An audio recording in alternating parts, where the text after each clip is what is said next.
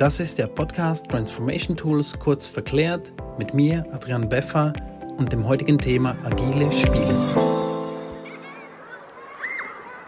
Wann wart ihr zuletzt auf einem Spielplatz? Diese Emotionen, die Freude und das Lachen. Hier wird interagiert, hier wird kommuniziert, hier wird auch gestritten. Wie reagiert mein Gegenüber, wenn ich hier die Schaufel wegnehme? Schaffen wir es zusammen auf diesen Kletterturm, wenn ich es alleine nicht kann? Hier wird nicht einfach nur gespielt, hier wird fürs Leben gelernt.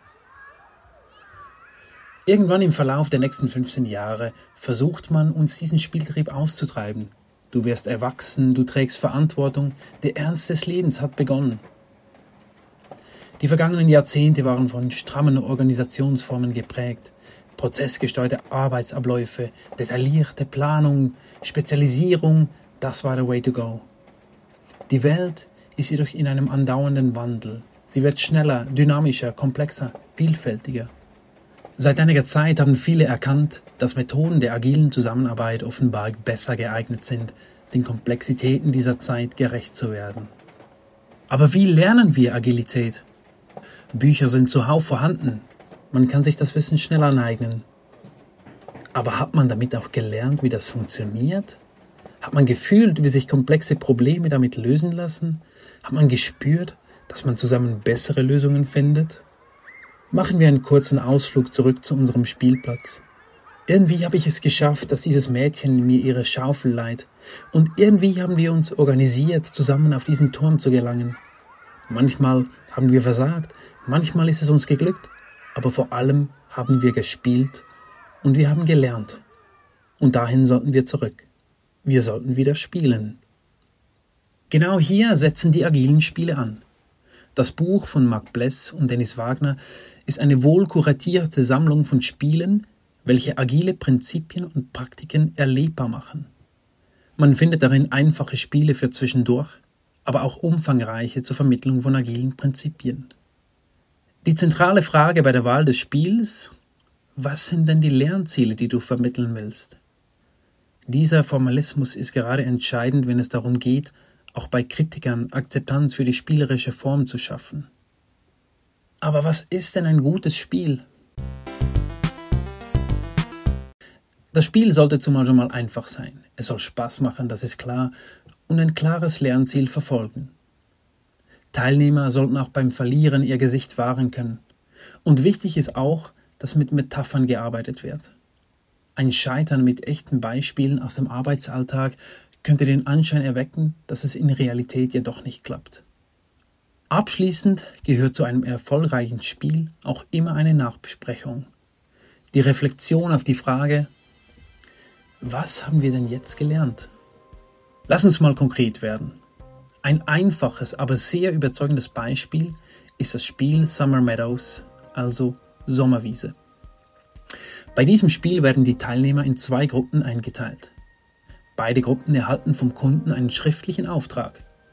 Es soll bitte schön ein Gemälde erschaffen werden. Aber die Zeit ist knapp. Der Auftrag von Gruppe 1 ist sehr genau und spezifisch. Anzahl Kühe, Anzahl und Form der Blumen, detaillierte Angaben zum Aussehen der Sonne etc. Im Auftrag der Gruppe 2 steht jedoch lediglich, dass eine schöne Sommerwiese mit Kühen, Blumen und grünem Gras gewünscht wird. Nach einer Minute intensiver Arbeit werden die Gemälde verglichen. Die Resultate sprechen Bände. Auf der einen Seite ein überraschend ansprechendes Bild, auf der anderen Seite findet sich dann aber ein formell zwar korrekt ausgeführtes, jedoch visuell katastrophales Ergebnis vor. Nun ja, welche Gruppe für welches Resultat verantwortlich ist, das überlasse ich dir, meinem geschätzten Zuhörer. Nun, wie überzeugt man aber, sagen wir mal, spielkritische Vorgesetzte vom Einsatz solcher agilen Spiele? Diese Frage konnte ich Mark Bless stellen. Da ist ja auf der einen Seite die Frage, werden spielerische Elemente und deren Einsatz in der aktuellen Unternehmenskultur überhaupt geduldet? Diesen Dialog müssen wir führen mit Vorgesetzten, mit HR vielleicht, mit Leuten, die für Weiterbildung und Trainings verantwortlich sind in der Organisation, um da auch die, ja, ich sag mal, die Awareness zu schaffen, dass diese modernen Methoden ähm, Lerninhalte zu vermitteln, einfach sehr hilfreich sind gegenüber reinen klassischen PowerPoint-Frontalvorträgen, bei denen die, die Teilnehmer da sitzen und, naja, nach äh, kurzer Zeit schon die ersten Ermüdungserscheinungen auftreten. Und wie geht man nun mit kritischen Stimmen unter den Teilnehmern um? Lässt man da den Sand einfach im Getriebe oder gibt es da andere Möglichkeiten? Da gibt es einen relativ leichten, ja, ich sag mal Trick oder Kunstgriff, indem ich die Kritiker, die sagen, ach, also spielen, das hat ja bei uns gar nichts verloren, das ist ja was für Kindergarten und das machen wir bei uns nicht, kann ich diese Leute sehr gut einsetzen, indem ich sie zu passiven Beobachtern das Ganze machen lasse. Also das heißt, ich gebe ihnen die Aufgabe, genau mal hinzugucken, was da jetzt eigentlich passiert in dieser Übung, in diesem Spiel, in der Simulation, um deren Beobachtungen dann ganz aktiv in das Debriefing und die Nachbesprechung der, der Interaktion einfließen zu lassen. So binde ich die Leute trotzdem mit ein und sie leisten einen sehr wertvollen Beitrag für das Durchführen von Spielen und Simulationen. Und nun, wie geht es weiter? Mit dem Schlagwort agile Spiele findet ihr natürlich auf Google viele Anregungen. Natürlich empfehle ich euch auch das Buch Agile Spiele von Marc. Was ihr jedoch gleich mal angehen könnt, sucht euch doch mal den nächsten Sandkasten und baut mit euren Liebsten mal wieder eine Burg. Was immer ihr auch macht, ich wünsche euch dabei viel Vergnügen.